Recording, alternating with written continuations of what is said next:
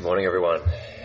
If we haven't met, my name's Tom Barrett. I'm one of the ministers here at All Saints. A special welcome to you if you're here for the first time, or if you're joining us for our special Heart of Jesus series, in person, online. Welcome. I want to ask you a question. What gives you joy? There's probably a bunch of things that give you happiness. Who doesn't appreciate a well-placed parking spot? Or a day off from work, or a free lunch. Lots of different things can produce happiness in most of us. But when we talk about joy, we're talking about something deeper, aren't we? Something stronger. I think something more personal. If I can work out what gives you joy, I'm discovering what you truly value, who you really are. And today we're going to explore the question of what gives Jesus joy. And this is a question worth pondering because the answer will show us what Jesus truly values. It'll show us something of Jesus' personality, his heart. And the more we understand the heart of Jesus, the more we can tell if he's worth following. Now, if I recruited a focus group of a bunch of people off the street who'd never really read the Bible, and I asked them a question, what do you think gives Jesus joy? How might they answer? They might say, Jesus feels joy when people are kind, when people are generous to the poor, when people treat others as they would like to be treated themselves, when people don't judge each other. Jesus certainly mentioned all those as good things to do. But the thing is, when we open the Bible and read about Jesus' life, we, we never seem to come across that scene where Jesus meets a group of people and says, oh, look at that person being so generous and non-judging and inclusive. It's making me super joyful right now. That just doesn't seem to be the pattern for Jesus. Was Jesus joyless? The Bible does describe him as a man of sorrows despised and rejected, acquainted with deepest grief. Jesus certainly didn't enjoy a life of constant pleasure. He seems to have had no fixed address. His friends didn't really understand what his mission was all about. He became the target of a government conspiracy that ultimately led to him being wrongfully arrested, unjustly convicted, and illegally executed. Maybe joy just wasn't really part of the picture for him. At least not in this life. As we do read through the life story of Jesus, we see that he seemed to like gathering people together for a meal. To eat, drink, and be merry. So much so that his critics labeled him as a glutton and a drunkard. He loved to get together with people for a feed. And what's notable is that the guests at these meals didn't tend to come from the respectable side of town. The passage we read just earlier was from the book of Luke, chapter 15. This is one of the biographies of Jesus in the Bible. Luke wanted to write down an orderly record of Jesus' life so that his readers could get a sense of what Jesus was all about. And at the beginning of chapter 15, he described a scene for us. Here it is. The tax collectors and sinners were all gathering around to hear Jesus. But the Pharisees and the teachers of the law muttered, this man welcomes sinners and eats with them. Now we need to meet the two groups of people who are part of this scene. On the one hand, we have the Pharisees and the teachers of the law. These were the holy Joes. The teachers of the law were the religious professionals the Pharisees were the amateur enthusiasts. When you hear that word Pharisee today, it's always got a negative tone, hasn't it? But back in Jesus' time, these were respected members of society. Think P&C president, soccer coach, president of the Rotary Club, that kind of thing. The Pharisees rightly pointed out that things were not going well for their nation, the people of Israel. They'd been invaded by the Romans, for starters. And so the Pharisees wanted to get a spiritual renewal going, to fix things up so that God would again come and bless their nation and give them freedom. Their basic goal was admirable, but their way of pursuing it was deeply flawed. Anyway, that's the first group, the Pharisees, teachers of the law. But on the other hand, we have a second group, the tax collectors and sinners. Now let's just go ahead and admit that the word sinner, it's a real trigger word these days, isn't it? It's a red rag. Its basic meaning, that word, is someone who doesn't measure up to moral or religious standards. And in our context, it's considered highly offensive, even morally wrong, to say that anyone doesn't measure up to moral or religious standards. Let's just acknowledge that. But then let's notice that back in Jesus' day, this was actually a well-recognized category. And the most notorious sinners in Jesus' time were the tax collectors. Now, if you happen to be a public servant who works for the Australian Taxation Office, please don't be offended at this point. This is not about you. Please keep up your good and important work. Back in first century Israel, amongst Jewish people like Jesus, tax collectors were not respectable public servants. They were traitors and scammers.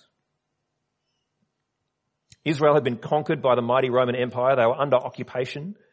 And these tax collectors were people who took money from their fellow Jews to give it to the Roman occupying forces. Like a Ukrainian forcing his countrymen to give him money to be sent to the Kremlin. And it was lucrative because the Romans would turn a blind eye to overcharging. If the Romans required $500 per citizen, the tax collectors could go around demanding $600 per person, pocketing the difference. They were not popular, and rightfully so. These people were making financial profit off the misery of their own people. So we've got our two groups of people on the scene, and then along comes Jesus. Jesus was widely admired as a traveling rabbi, an impressive teacher of the scriptures. But Jesus was not known for spending time in conference rooms with the Pharisees, working out how they could collaborate on a program of spiritual renewal. That's not what he did. Instead, he was known for sitting down with tax collectors and sinners and enjoying lavish banquets with them. The religious elite were scandalized by this. You can see why. Jesus is aware of their opinion. He has a few words to say to defend himself. He tells a few stories to explain what he's doing. And it's as he tells these stories that we find out what gives Jesus joy. The first story is Luke 15 verse 3. Jesus tells the Pharisees this parable. Says, suppose that one of you has a hundred sheep and loses one of them. Doesn't he leave the other 99 on the open country and go after the lost sheep till he finds it? And when he finds it, he joyfully puts it on his shoulders and carries it home. Sidebar, have you ever carried a sheep? Are they pretty heavy? I think they'd be pretty heavy. It's not a normal thing to carry a sheep.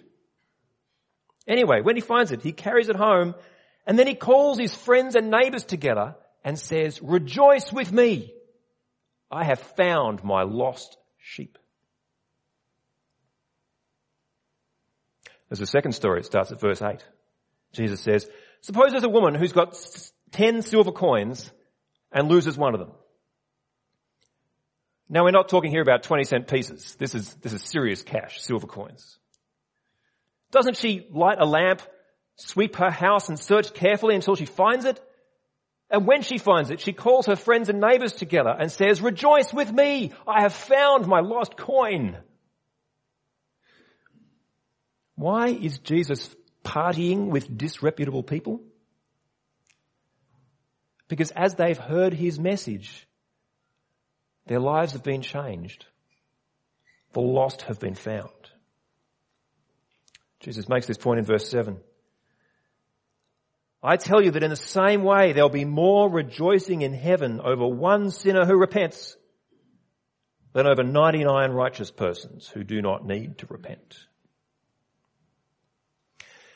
Now to repent means to turn around, to change the direction of your life. Do a U-turn. And Jesus went around all the place calling people to repent because he was the one who could make repentance worthwhile. Think about it.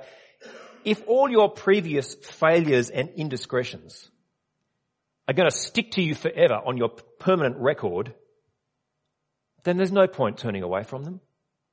You might as well just keep on doing it. The damage is done. But Jesus says that he's come to give people a fresh start.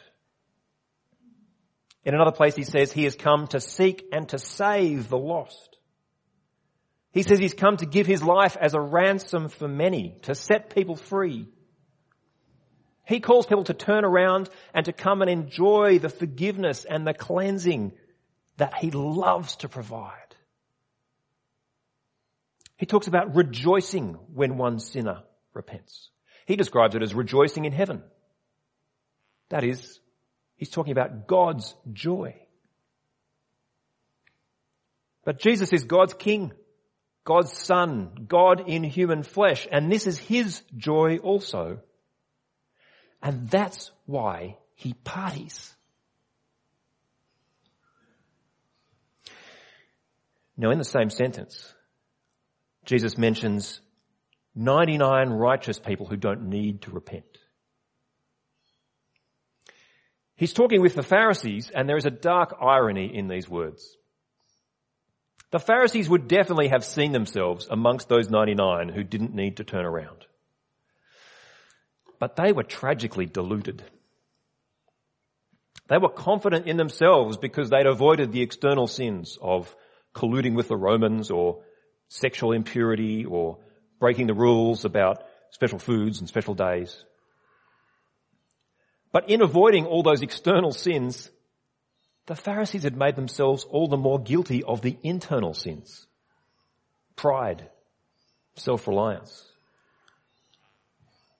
They had obsessed so much about their public image that they neglected God's priorities of justice and mercy and faithfulness. The Pharisees needed to repent just as much as anyone else, but they wouldn't see it.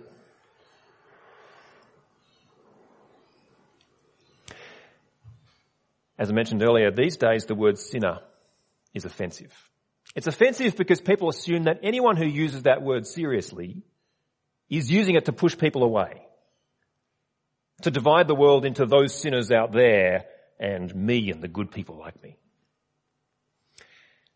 But in fact, one of the most basic Christian beliefs is that the label sinner belongs on each one of us. The most religious, the least religious. The details of our sins vary. But every one of us fails to give God the love he deserves. The real distinction isn't between sinners and righteous people. It's between sinners who will admit it and sinners who are in denial. It's so tragic, isn't it, when someone who needs help won't accept it. You might have a friend or a family member with a health issue that they won't take seriously. You might know someone who's addicted to drink or drugs or gambling or whatever, but won't admit it and get help. Denial is tragic. Jesus did teach his followers not to be judgmental. He did teach them to take the log out of their own eye before looking at the speck in someone else's eye and so on. But Jesus' greatest joy doesn't come from abolishing the label of sinner. His greatest joy comes when you and I accept that label upon ourselves and come to Him for help. For Jesus, when that happens, it calls for extravagant banquets with gourmet food and the top shelf wine flowing freely. When people come to Him for help, He rejoices. He rejoices when the lost are found. And it's the pursuit of that joy that sustains him through everything he went through in his life. abandonment by his friends, unjust accusations in court, even death by crucifixion. He endured all of that for the joy that lay before him. The joy of seeing the lost found. He endured all kinds of pain and trouble because his deepest longing was to be able to rejoice eternally with sinners who have repented. Will you be a part of that? Will you be part of Jesus' joy? Jesus is called to repent, to turn your life around. That's, that's a big call. We're talking about a decision to step out of the driver's seat of your life and trust Jesus to take the wheel. If that's a decision that you haven't yet made, you'll need to think it through, won't you? You'll need to decide for yourself if Jesus is the real deal, whether Jesus can be trusted. If that's you, today can I urge you to take a practical step in this department? Take a real step towards reaching a conclusion on this topic. Don't just go home, think, that was a bit interesting, get on with life, forget about the whole Jesus question. Take a step. Read a book. Ask someone some questions. Here at All Saints, we've got a short course starting soon. It's a course especially for people who are working out what to make of Jesus. It's five short sessions. You get to go over the fundamentals, ask your questions. That'd be a great step to take. You can register your interest today. We'll get in touch to work out the details.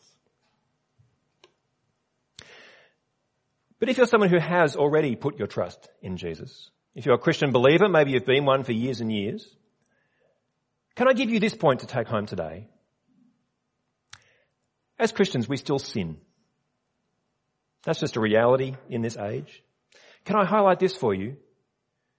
When you come to Jesus in prayer and acknowledge your sin, when you admit to Him your need for His forgiveness and ask for His healing, you are giving him joy. He never gets tired of it. Jesus is never saying, oh really? Again? How many times do I have to keep on? That's not what he's like. It's his joy to be the savior. The more and more deeply we realize our need, the more and more we come to him for mercy and cleansing, the more joyful he is. And so if there's a voice in your head going, oh, you've blown it now. Jesus has totally had enough of you. Ignore that lie. The more you drink of his mercy, the more joyful he is. And you know what else? Jesus wants to share his joy with you. Did you notice in both those stories, the, the shepherd with the sheep and the woman with the coin, they both call their friends and say, come and rejoice with me. And that's what Jesus says to his people. He says something similar in John chapter 15 where he tells his disciples, I've told you all this so that my joy may be in you and your joy may be complete. When you've been welcomed to Jesus' table, you get to share in his joy as others who are lost arrive at the feast. What a gift that is. I want to close today with a story told by a writer called Dane Ortlund. He invites us to imagine a compassionate doctor who has traveled deep into the jungle to provide medical care to a primitive tribe afflicted by a contagious disease. The doctor has had his medical equipment flown in. He's correctly diagnosed the problem the antibiotics are prepared and available. He is independently wealthy and has no need of any kind of financial compensation. But as he seeks to provide care, the afflicted people refuse. They want to take care of themselves. They want to heal on their own terms. Finally, a few brave young men step forward to receive the care being offered. What does the doctor feel? Joy. His joy increases to the degree that the sick come to him for help and healing. It's the whole reason he came. And that is the joy of Jesus.